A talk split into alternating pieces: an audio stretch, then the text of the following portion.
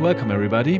My name is Alexander Greb. I am the Customer Advisory Lead S4HANA Strategy at SAP, and you're listening to the SAP Experts Podcast. First, Happy New Year to all of you. And yes, 2020 was for sure a bummer and not a year we will remember back fondly. And yes, for sure, we are not yet through the COVID crisis. But let's listen to common sense, let's get vaccinated so we get rid of it in the next months. To kick off 2021, I have a very interesting guest. Steel Arbini is CTO of the SAP partner Schneider, Neureither und Partner, or short. Steel has an incredible interesting background in technology-led business transformation. He was a director of software development, has deployed large-scale infrastructure projects for the United Nations, has led the transformation effort to split Hewlett-Packard in two separate companies, and also has patents for work in digital speech processing and securities trading. Also, already in 2002, he received the International Who is Who Award in Information Technology. And since SNP is a forerunner in selective data transitioning approaches that enables customers to do the move to S4HANA by combining the best of both worlds of a brownfield and a greenfield approach, we are adding a new color to the world of transition with a bluefield approach. He is the right person to talk to in topics of bringing horsepower of digitalization to the street, best practices the approach to S4HANA, and success factors that make you and your enterprise a digital champion. That's what I did on this newest episode of the SAP Experts Podcast. Welcome, Steel. Hi, Alex. How are you doing? Thank you for having me. Awesome to have you. I'm fine. Thank you very much. Um, Steel, especially in the last 12 months, the awareness has grown that digitalization is actually not a self driving vehicle. And since you are having close encounters on a daily basis with adopters and digital initiatives, let's start off with what are your personal top three do's or don'ts of lessons that you have learned in that aspect? Well, that's a good question, Alex. And I think, you know, the always the top do is to really make sure you're doing it for the right reason, right? To do it for an arbitrary date or because you think you might have a burning platform is really probably not the best choice to make. Uh, you really want to go for the business benefit that it's going to bring you. I know everybody's heard the discussion go for the value, go for the value. We should all know that already, but it really makes sense here as well because you can find yourself maybe checking all the boxes from a technical point of view, but at the end, you really didn't get any benefit. And this is uh, a lot of the discussions we have seen in the last year and even maybe two going on in the C suite where uh, CFOs are looking at plans for digitalization and saying, well, we're going to do all this work, take all this disruption, and we're going to get pretty much exactly what we have right now. Yeah. Uh, so you better you better go rethink this team. Uh, and so you want to avoid that from the get go. Uh, you know, Gartner reports most ERP projects are negative ROI. I don't know anybody that wants to go to their boss and ask for yet another negative ROI project. So really try and get that worked out beforehand. Uh, that's a key point. Uh, and then you'll you're already set up to have a much better measurable, successful project. Now, I like to run, and I'm a big fan of the fitness watch. And I'll tell you, my uh, ability to run has gotten much better that I can measure it very closely with the watch. You know, what my heart rate is, how many watts I'm burning, all of this stuff. Same type of thing with uh, uh, uh ERP. If I can measure it, meaning if I know what my goals are going in and I can track that, not just uh, I want to upgrade, I want to be on the new platform so I could check that box, then you have a better chance of actually achieving the goal you want and, and getting where you want. Uh, so that's really the big one.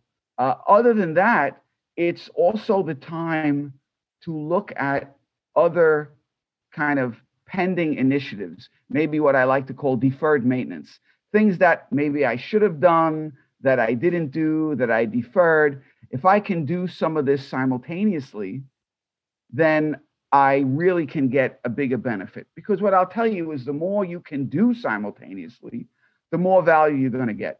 Anybody can do a technical migration, a technical upgrade. Okay. But when I couple that with other transformations, maybe a cloud move, maybe uh, OSDB modernization, maybe a retirement of a legacy platform, maybe adopting some new innovation. Now, when I can do all of that together, the benefit really becomes clear. So, really look to combine multiple things at once. Uh, the more of that you can do, the better your your value story is going to be.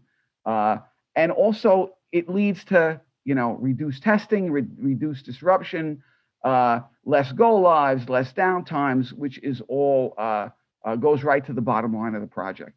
Uh, so those are probably some of the key ones, but also always keep an eye towards business transformation right? Uh, especially in a time of coronavirus. There's a lot of businesses that uh, might have underperforming units right now, maybe a little bit undercapitalized.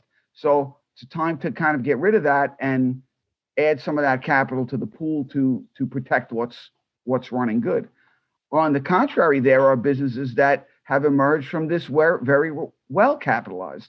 Well, why not maybe look at buying some competitors or uh, maybe a horizontal or a vertical type integration, extending deeper into the supply chain or building out uh, uh, uh, wider. It's all possi- possible right now. And Corona has kind of given us a chance to, to think about that as well. And uh, another dimension to this that we always have to keep our eye on is this ongoing business transformation, the M&A type of thing that's con- the constant undercurrent uh, uh, in this market. So uh, those are the three things I always talk to my customers about. About you know keeping your eye on the ball in those three areas.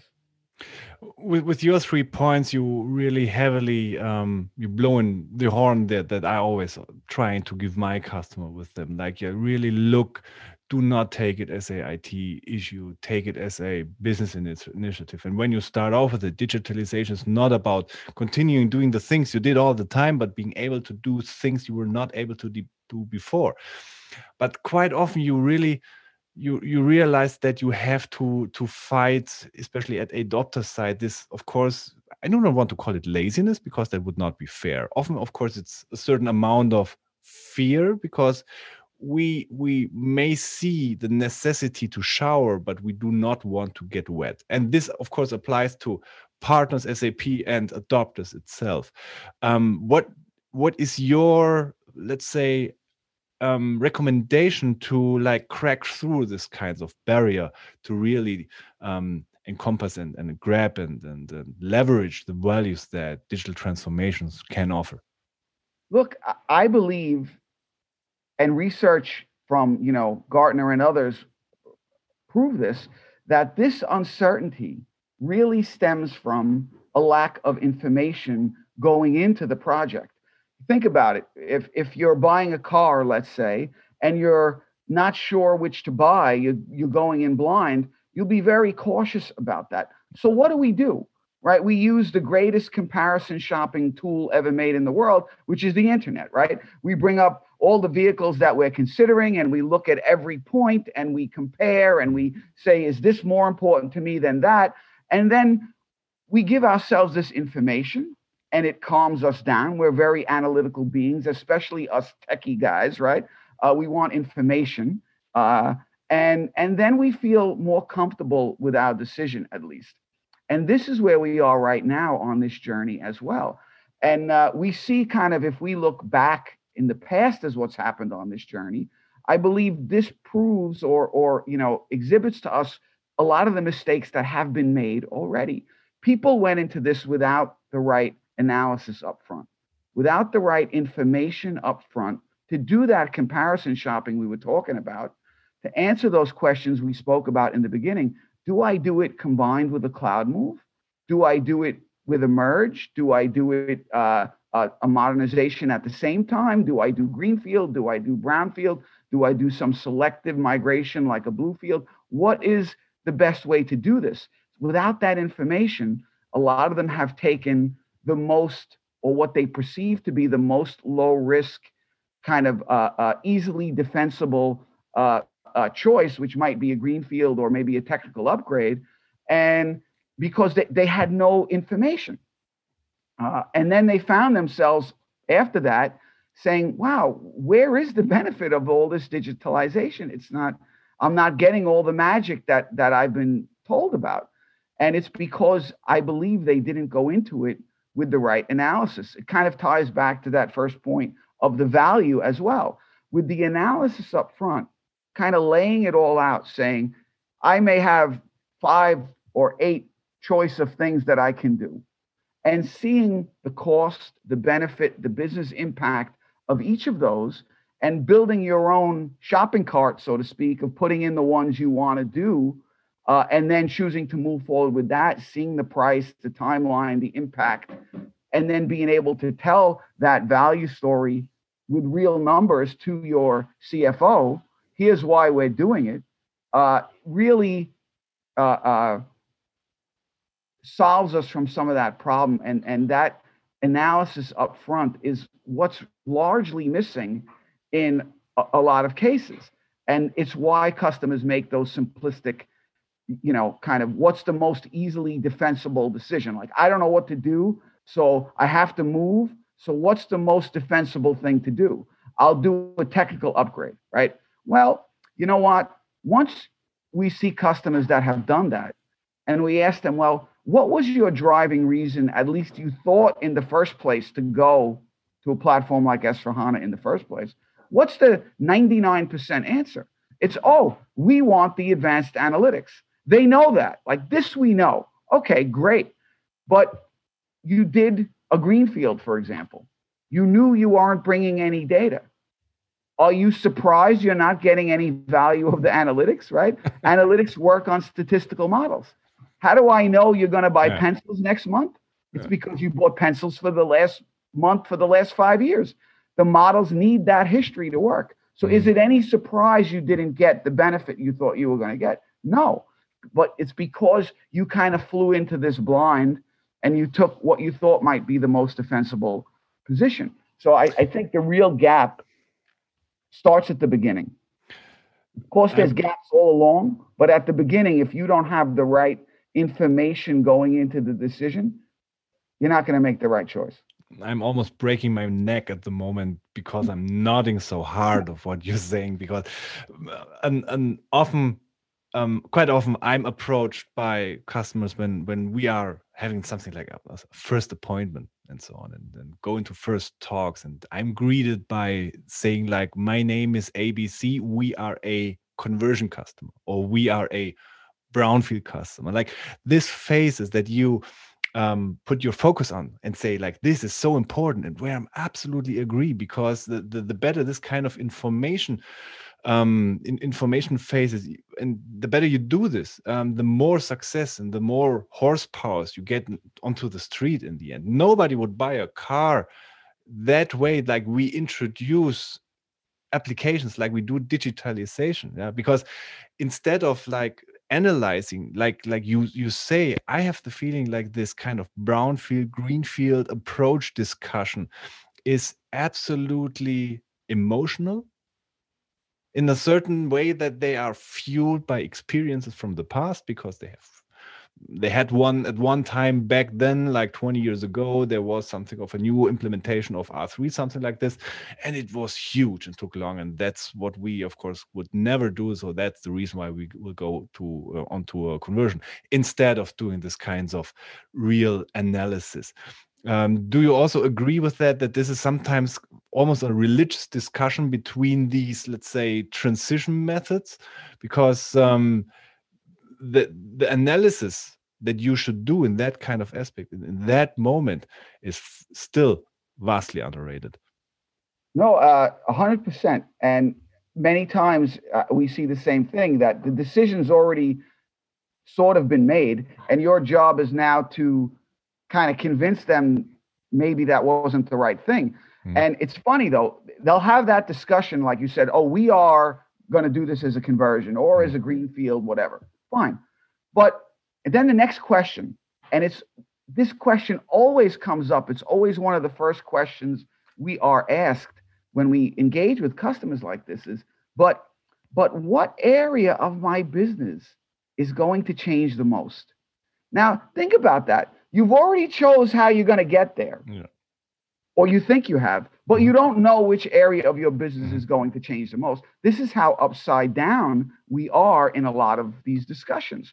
And it's it's scary. Yeah. I'll give you an example. We were talking to a customer, large insurance, and you all know uh, insurances generate tons of data. You know, every claim, every inquiry. This this this makes a very big system, and they were planning on moving. I believe the number was five separate regional ERPs in five separate brownfield type technical upgrades. And they had done some of their analysis and they they realized they said, you know, we're going to do this. We're going to spend a lot of money, a lot of time, a lot of disruption, and we're really struggling to find the value. Uh, we're we're not able to really put our finger on what our benefit is going to be. And I said, well, to me, it makes a lot of sense. Why why do you want to move in the first place? Right? Always the first question comes. And what's the answer? The common answer. Oh, we want the empowered analytics, right? Oh, okay, great. Well, you know what? If you move five systems to five systems in a one-to-one type brownfield, you're never going to get, you're never going to unlock the power of the analytics because for it to work really across the enterprise, you want to have all that data combined in a single HANA database where now your analytics can run across the entire enterprise. When you keep it separate, your analytics will go into the process already broken. So you're never going to get the number one value point you wanted. You're you're already not going to get it. So are you are you surprised really? So really to unlock the value, to really unlock the value in a project like this, what we recommended is that what you really need to do is a system merge. Mm. You need to take those five systems. Maybe for regulatory reasons, you need seven years of claim data, five years of other data like procurement, whatever. And you can get rid of a, a lot of legacy history, but you, you go forward with that in a single merged system. Now your analytics have enough history to work. You can get the value right out of the box uh, you don't have to wait five years for historical data to build up, so you could even start really using the platform. And not only that, but you've simplified your your landscape, and you're able to get the benefit you wanted right away. So for customers like this, the real value or the key to unlocking the value in the platform, again, kind of tying it back, right, is really through the transformation. It's not like you implement this and all of a sudden magically, you know, unicorns and rainbows start flowing out of the box. Doesn't work that way. It's through the transformation, through doing those multiple things simultaneously the merge, the modernization, the platform upgrade, the cloudification, and whatever else fits your use case that you're really able to unlock the value. And that's the, the really the main message, I think. Uh, and there are hundreds of examples like that that that we can talk about and hopefully we can get through some of them today that really the key to the the telling the value story is through transformation. I could not agree more with what you said because like already in the beginning when you start like referring to athletes or to running and so on i, I guess no world class athlete starts off with saying like i'm training without a goal. Yeah he's just training. Nothing really will happen. Nothing really will get better. And if, if you put this in context with companies, um, I also see lots of examples where you have, for example, I have a customer who came back to me now because he started into the digitalization by exactly doing that kind of mistake. He said like oh i want to have like least disruption possible. I do not want to disturb my business too much. Let's do this first as something of an it conversion and then in the next steps we will go to the whole um, innovation stuff and so on. We'll make everything better. In theory, this is something that sounds feasible but in practice often like these kinds of when you it's like i say um, next year i stop smoking and so on in most cases you do not do and that's how companies behave similar. They did this kind of technical conversion. The business, of course, they were involved because you need them for all the testing and all the stuff like this. Yeah, because also in a conversion, you do the testing. But the business after this then was completely lost. They said, like, oh, um, everything looks the same like before. The processes are the same and so on. This is what digitalization is all about. Uh, come leave me alone. So the, the problem is problem is like at that moment where you want to have the people full on motivated, yeah, to start off with all the innovational and business value digging, yeah, they were completely demotivated by seeing like, okay, per, uh, probably we're supposed to run already now on the hyper digitalized platform, but everything's the same. Bummer. Didn't turn out that well for them. Yeah. No, uh, and you see it a lot, right? It's many times the IT people say, "Oh, you know, my boss would love the cool dashboards, right, mm with the graphs and dials. Like he loves this digital boardroom type stuff. Yeah. They all love it, right? I mean, everybody wants that, but that's not the end of the journey, right? I know, for example, my management. When he looks at that stuff, instantly he picks out everything that's wrong. Like this is not in there. Why is this saying that? I know that's not true and so on. So now you you think you achieved your end result of putting up the fancy dashboard, but now when the data is not correct or something's missing or it's not right, all faith is lost. And now you have almost a bigger, more difficult journey to to take of how do I correct this and salvage any credibility in this so that the next discussion I have it, it can be meaningful. Like how can we salvage this thing? And that's it's not a good point to be It's not a good point to be in. Um, and, and I, I really believe that a lot of that can be solved by addressing that why and the value question ahead of time. Like all of the points you're making, I think go back to that first point. If I knew ahead of time, uh, my goal was not just to show a pretty dashboard, but it was to be able to reduce procurement spend by 5% something measurably, right? That I can measure that. I maybe the dashboard is an enabling technology for that, maybe, right? Uh, you could probably do it with, you know, text-based reports also. But if that's the real goal, because there's real money there to reduce procurement spend by five percent, uh, then you have something to point to as success at the end not well i gave you pretty dashboards what don't work right? Yeah sure. What, what's really shocking um, is that uh, since this discussion is quite often black and white discussion like we said like a religious discussion there's this the brownfield people and the greenfield people and probably everybody has his arguments. Um, you were one you and SNP were one of the front runners saying like it does not have to be that way. We can do something of a best of both worlds approach which means like bringing in not not completely losing everything what we have invested in the past but also we can we are able to leverage innovation right already at the start and um, combine more or less the strengths of a greenfield approach with the strengths of a brownfield or a conversion approach yeah, agreed. And that is what we're shooting for, right? The if I can sum it up in one word, it's all about options. And you know, okay, options about what? Options to pick and choose where you want to innovate and where you don't or can't. Great example, right? Many customers say, you know, finance, we want to adopt something very standard there right? We really don't care how much those people job changes, right? They're accountants, and that's what they should do all day is uh, uh, uh, worry about that. So it's okay, right? And mm-hmm. and they'll be standard. So uh, hopefully we'll be a little bit more simple there. But you know, down in, in in the business lines, we have a very customized usage billing process that nobody else has, and uh, it basically runs the business for us. So there's no possible way we could change that.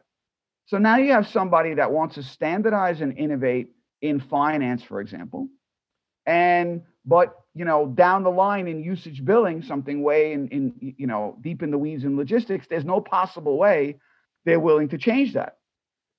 People may not even know the details of what it does from a business point of view, right? It's so embedded, the logic is so embedded in the system.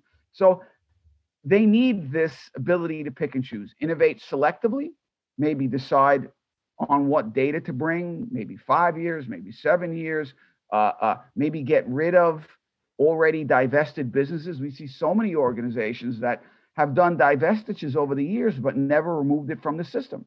Why would you want to bring that forward?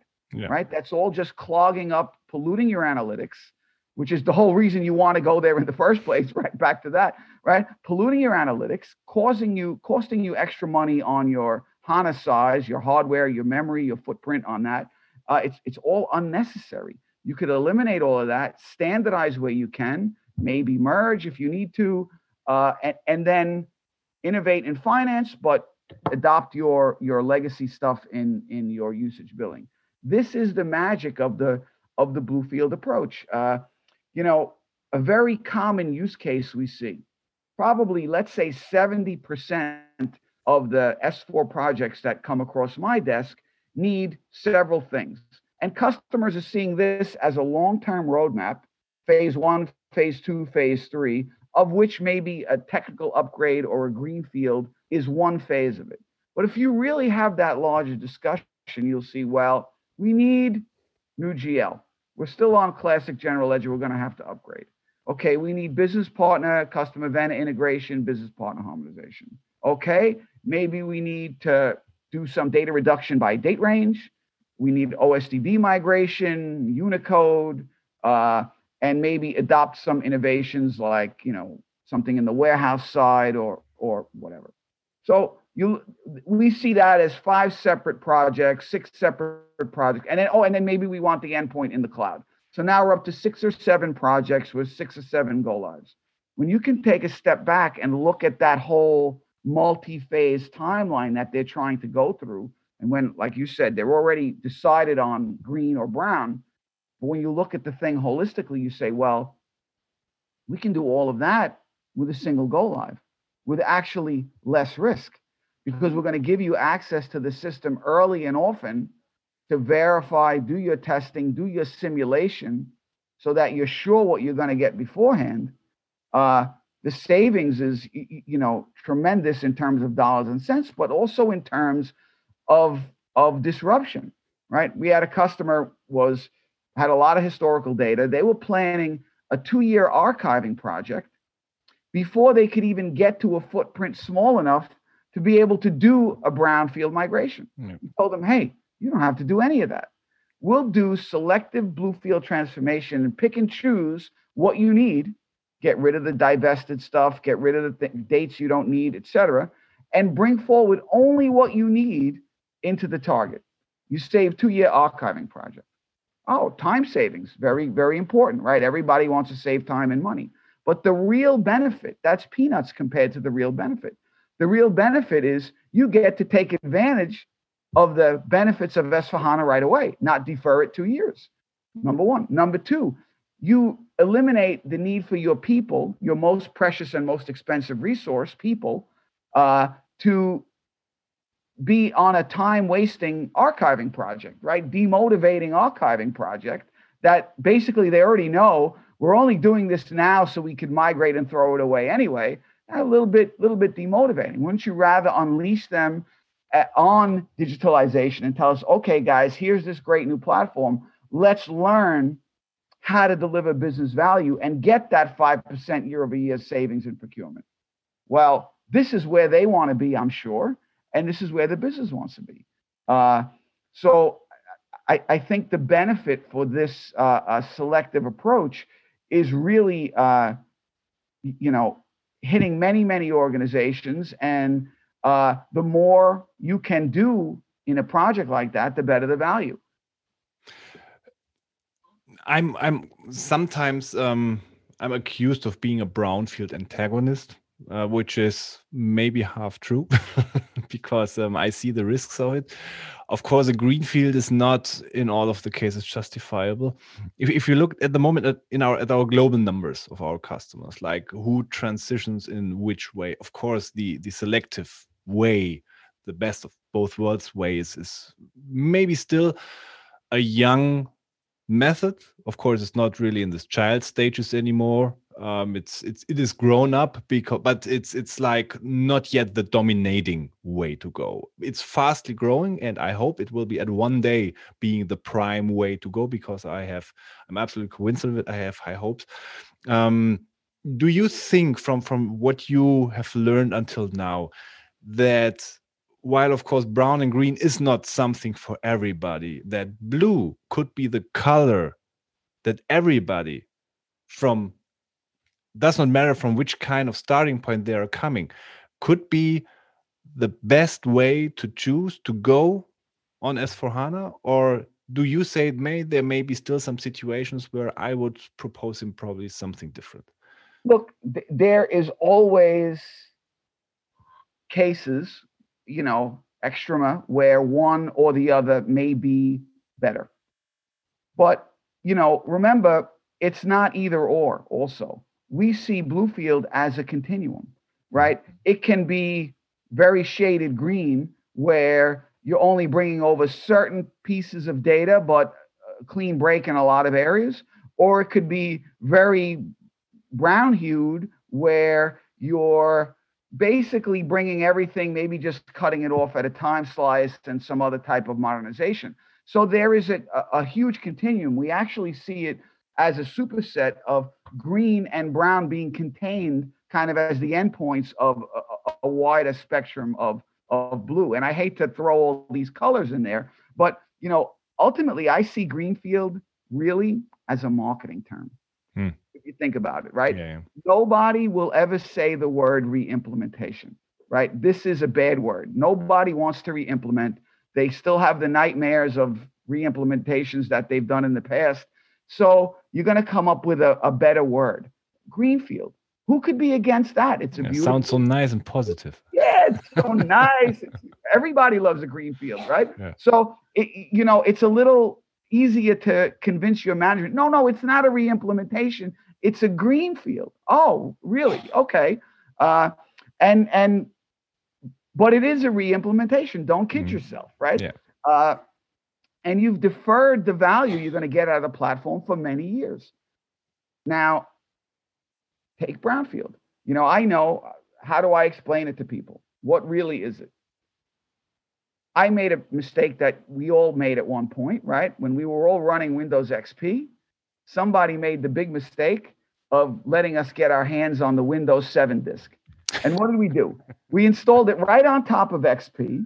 Yeah and we got the same non-working programs, mm-hmm. the same corrupted registry, the same viruses we had on XP. Maybe we got like a new user interface and a new version of WordPad or something, but everything else was pretty much the same.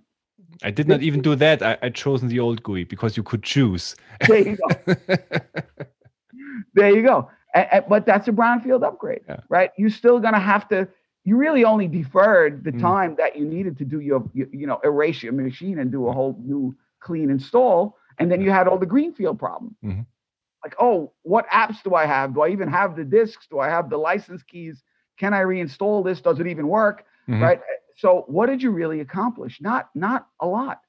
Uh, so these are risky, re- really risky ways of of proceeding. You know, many it's part of the SNP process. We scan customer systems and we see literally, you know, 75% and more of unused customizations. Now, we spoke about ERP projects being negative ROI, but why are they really mostly negative ROI? Well, think about it. If I have 75%, which could be several thousand unused customizations that each cost me several man days uh, at, at you know whatever the going rate is in your region to implement. Well it's pretty easy to find where your roi went. And are you telling me you want to bring all that junk what you don't use anyway going mm-hmm. forward? I i i don't think so. But the ability to pick and choose in there because some of it you certainly do need that 25% that you need is obviously critical so that needs to come forward. So th- there is naturally this need for this this blended approach.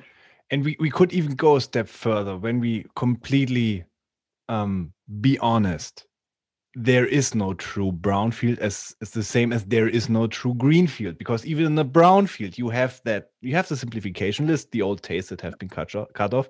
You have to do some things. You cannot go one on one so at least even the brownest brown field has some green sparkles on it. And the same is happening with the green field i have never seen a customer even if when they said like we want to really start at a green or at the white sheet of paper and do a green field of course everybody said like okay this especially in the commodity processes um, we take the let let's get for the old specs and let's let's let's repeat that at least here in the greenfield to have at least like 10% of the stuff already done. So um, why not be honest and and, and say like um, since there is nothing like a true green and brown field uh, let's be honest and say like we we will land somewhere in between anyway. So why not why not focus on the advantages of this kind of an approach?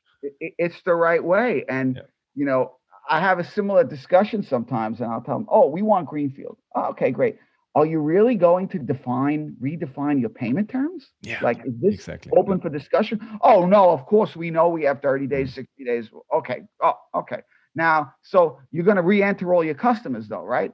Well, no, we we certainly want to bring those in. Yeah. Uh, what about like you know procurement data, right? Like you know, uh, oh well, whoa, it's impossible. Like uh, you know, and all of a sudden, like they're not and maybe they have to call it greenfield, right? Because they already maybe sold that internally. Sold the term, yeah. Mm. And but we'll call it whatever you want, right? Uh, but you're right. It, you, unless maybe you're coming from another ERP or it's your first venture into enterprise uh, uh, level ERP, enterprise class ERP from like a QuickBooks or something, right? Mm-hmm. Okay, maybe then the pure greenest of green is is the right way to go. But uh, other than that, especially you know uh, uh, businesses that have been operating a long time, uh, things maybe in regulated industries, mm. aerospace, med pharma, chemicals. Th- there's too much in there that you have to have going forward. You, you, you just simply can't get rid of it. And then even when you pick Brown, for example, as I kind of said earlier, that the key we believe to unlocking the value is through transformation. The more transformation you do, the more your value is going to go up. Once you say we're going brown, we're going to do this technical upgrade, all that transformation is off the table. You can't merge systems. You're not going to do your data reduction. So already you know one of the key drivers for getting the benefit is already off the table. Why would you go this way? Why would you go this way?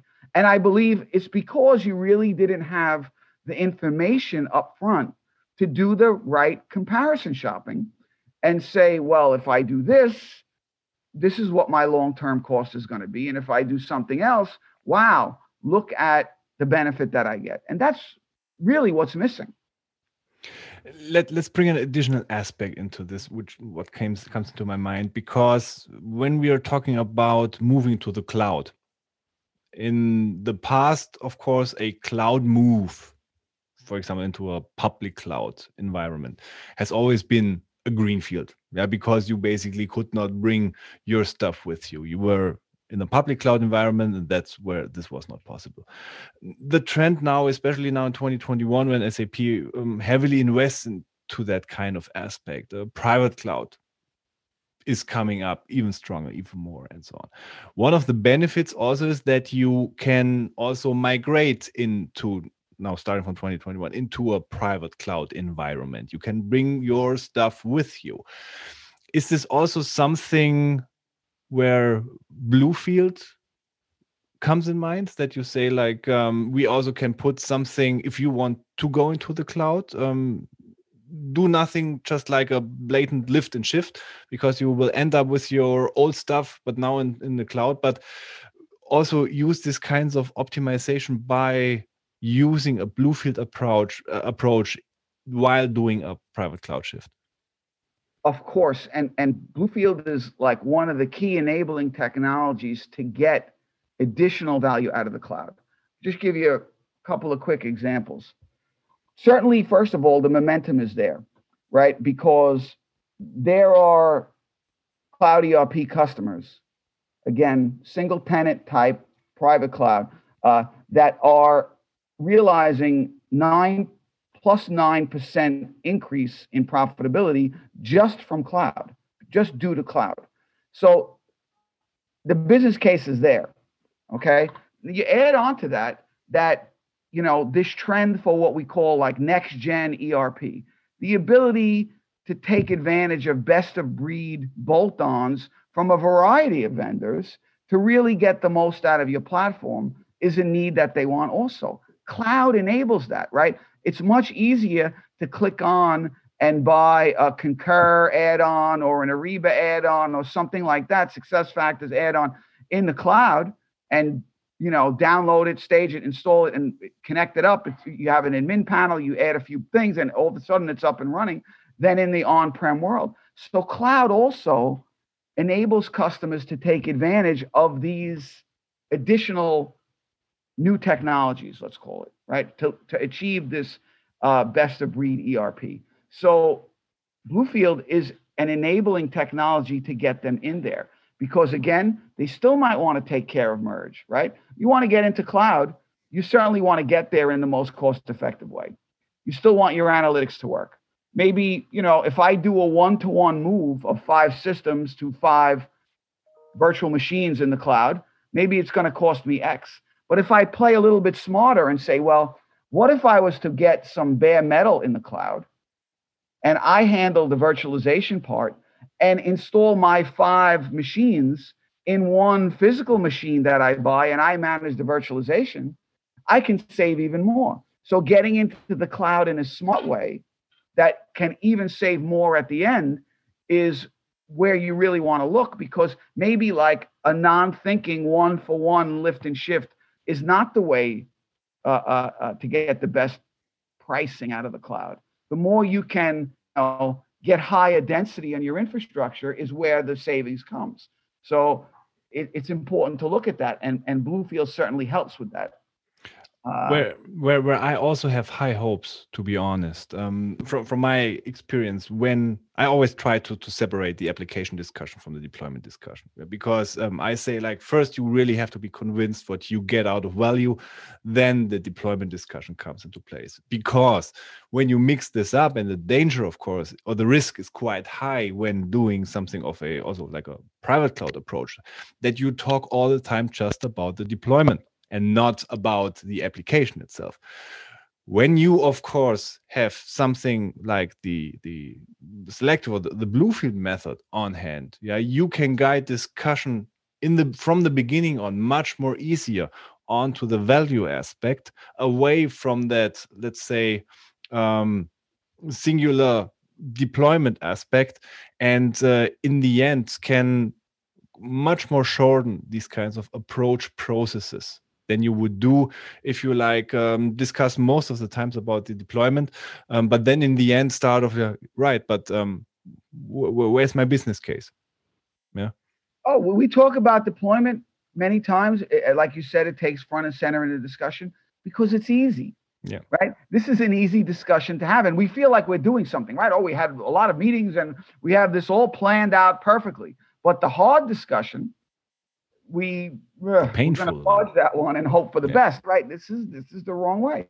It's the wrong way. And again i believe the real thing that's driving that is the lack of the analysis up front. And this is what SNP is trying to deliver uh, especially through our partners. We have some great partnerships with the hyperscalers that are trying to bring this analysis not just on the infrastructure side but really through the business value uh, identifying where you can innovate, where you can't, what would be the impact of a merge, and so on. So you can really understand this up front, simulate the outcome all through software, and then tie that through to what what then would the infrastructure look like at the end, kind of as the end of the discussion, not the beginning. Uh, because if you don't know what you're trying to achieve when you get there, you'll never know. Is a merge better? Do I need history? Where am I going to innovate? Which is going to drive that infrastructure discussion in the first place. Uh, uh, but there's luckily the cloud combined in with that provides plenty of opportunities for optimization, right? It's on the business side, it's on the technical side. There's a lot uh, of benefit to gain there. You just got to spend the time and go look for it. And hopefully, you know, good analysis will will show it to you. Talking about the sexiness of this approach, um, do you have or do you experience at the moment that there are certain regions or industries which are let's say faster in adoption of this kind of approach where you say like we are like let's say especially um successful maybe in industry A, B, but not yet C because C has not really found their way into this kind of um, moving into a more digitalized existence? Or do you say like this, the appeal of the blue field is like, let's say, completely equal for all industries? Uh, first of all, there may be industries that are taking advantage of digitalization, but mm. maybe it's not through ERP, right? They may have other ways of getting at that. So they may be great adopters of digitalization, but maybe it's somewhere else. And I'll give you an example.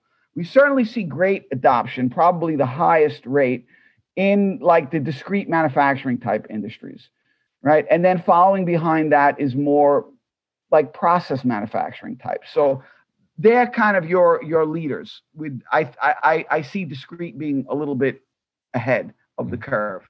Uh, and then, but you know, on the on the slow side, uh, and and I hope they don't take this personally. You know, it's things like financial services type industries, which are a little bit slower. Now, it doesn't mean that they're not adopters of digitalization. They certainly are great adopters of that because they have a lot of data, maybe from their mm. banking websites or their transactional websites, which may not be directly emanating out of ERP, maybe maybe feeds ERP later. So they're getting some of that digital benefit somewhere else. They're not totally looking for ERP yeah. to drive that as much as maybe a discrete manufacturer would be. Yeah, where, right? could can go especially on like supply chain benefits and all right, that stuff exactly, and logistics. Exactly. exactly yes. Right, right. Uh, MRP, like right. That's where they're trying to look to, to get it in yeah. the first place and then build out from there. Uh, uh, so yeah, uh, they're all looking to access it with digitalization, but they might be getting it, uh, you know, in different aspects of their enterprise, different aspects of their software portfolio may be delivering more or less digital benefits uh, than than they might get exclusively out of ERP, and that that's okay, right? Uh, because maybe through in-memory computing, uh, through bringing more of that into ERP, it can unlock more of that for them, and and you know that's good as well. But certainly those trends tend to favor uh, manufacturing first, maybe telecom type second, uh, uh, service based, but still a heavy technical edge, long contracts, this kind of thing, both on the customer and supplier side, right? Uh, uh, uh, that they have. But and rounding that out kind of is is the more purely service based uh, uh, type industries, very transactional in nature, tend to be a little bit slower. Uh, so I think that's the that, that's the trends that we see at least. Okay.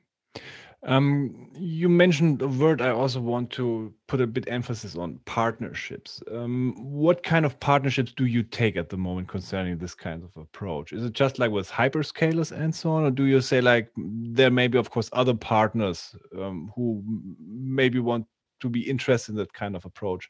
Maybe there are smaller ones cannot find their own and have not the, the let's say the the um, power that SNP has to develop something of an own selective transition approach. Do you also partner with other partners, or is it something where you say like we want to get something of a monopoly out there?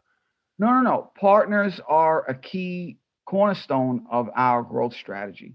We have many, many active partnerships, over 50, uh, and they cover the gambit really from you know, the name brand SIs, we all know them. We have partnerships with pretty much all of them. Mm. Uh, some of them are very uh, uh, active users of our technology, right? Because it brings benefit for them also.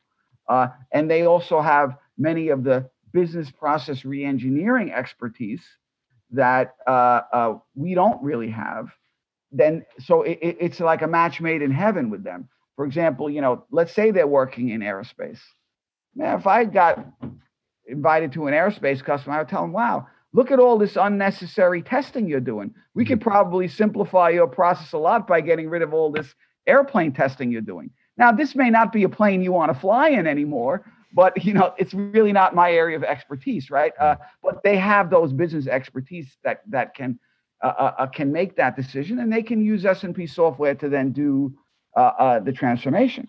Uh, so we certainly have those, as you mentioned, the hyperscalers as well, and also what I'll call you know vertically focused partners that may specialize in certain industries, be it med pharma or financial services or real estate, et cetera. So we really have a very active partnership program. We got a great partnership team that is constantly uh, building these relationships. We even integrate partner components into our software portfolio so they can bring you know maybe some of their business expertise or some of their solution through the SNP software platform to the end customers as an integrated solution. So partners are really uh, uh, the cornerstone of how we plan to grow and how we are growing.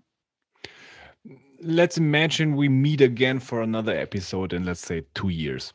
Um, just let's do a look into the glass ball. What do you think would be the topics we would talk about then? Well, I think it would be longer than two years, but at some point we're going to start using this term of post cloud. I don't think we're ready for it yet, but this mm-hmm. is coming. I don't think it will be two years yet, but there we will enter the post cloud world, uh, and we are at SNP already planning that. You know, we we spent a lot of time today talking about getting there, getting to the new platform, be it cloud or on prem, right? I mean, that's an, an extra dimension to it, but we talked a lot about getting there. But it's also now what happens after, right? Now that you're in the cloud, how are you going to do your ongoing business transformation, your M&A, which is probably some of the most strategic things you do, right? Uh, uh, it's how you buy your growth. It's how you grow inorganically. It's how you get rid of underperforming businesses and so on. How are you going to do that in the new ERP landscape, be it cloud or on prem? This is a very interesting question. We have customers that we're working with where we're designing for them ERP architectures that are specifically suited for rapid M&A. They already know they have a direction from their board to buy 10 companies a year and sell 10 companies a year for the next 5 years. So they already know they have a lot of this coming. Is there an architecture that allows them to do this quicker? And it turns out there is. So, how can we pre position you for that? So, now this ongoing business transformation, which really never stops when you really look at it, especially in a large enterprise, they're always buying somebody, selling somebody, restructuring here, converting over there. It enterprise wide, it never stops. Um, how do we enable that? Because we believe and we're convinced that it is going to be different in the future, especially when you add cloud into that. The way you will do your business transformation will be different. And we want to enable that. Uh, what about your ongoing operations, your security, your maintenance, your uh, uh optimization? How about verifying that you're delivering back to the running thing with the watch? How about verifying that you're delivering on those commitments you made, those value statements you made of what we were going to get when we were there. What I like to call get it right and keep it right. How can you monitor what you're doing? Not performance monitoring, right? Anybody can do that. We're consuming this much disk and we're running out of space here. That's a solved problem already. We're not we're not talking about that. But monitoring the business outcome that you said or thought you were going to get and then adjusting periodically to make sure you're on target for that. This is this ongoing part of it, which we really didn't touch on today, which is what this discussion discussion I think we'll be having uh, in the next years. Perfect. Still, looking at the time, um, after this conversation, I'm sure a lot of people want to follow you and your let's say, activities in the upcoming months, where can they connect you with you? Well, of course, they can find SNP and myself very active on LinkedIn. We also have a lot of events. Uh, usually, we do a lot of in person events. Uh, we always have a huge presence at Sapphire, bigger and bigger every year. We're always the corner booth into the lunchroom. Uh, so it's very easy to find us at Sapphire if we ever get there in person again. Uh, but certainly online, snpgroup.com. Uh, follow us on LinkedIn, Twitter, Facebook, all those social platforms. But also feel free to reach out directly. Uh, you know, my job as chief technology officer is not to spend the days internally worried about the bits and bytes of everything. It's really an external facing job. Uh, unfortunately, we don't get out on the plane as much as we'd like to anymore. And I really can't wait for that to start up again. But that's where we want to be. We want to be out there talking to customers, working through these problems, uh, uh, giving insights, getting insights back and forth from the customers, from the market. Uh, uh and our key partner, right? Talk about partners. Who is SNP's most strategic, most important partner? Without question, it's SAP. Uh, and we are joined at the hip at, at, at many of these. So, uh, you know, that's the key way to engage us through ASUG, through the SAP user groups in every region, be it Europe, uh, uh, uh America, so on, uh, as well as all the social platforms, or just drop us a line, right? Uh, we're very easy to find. Deal. Thank you very much. It was a great conversation. Have a great time and stay healthy. Thank you, Alex, and you too. Thank you. Bye-bye. Bye.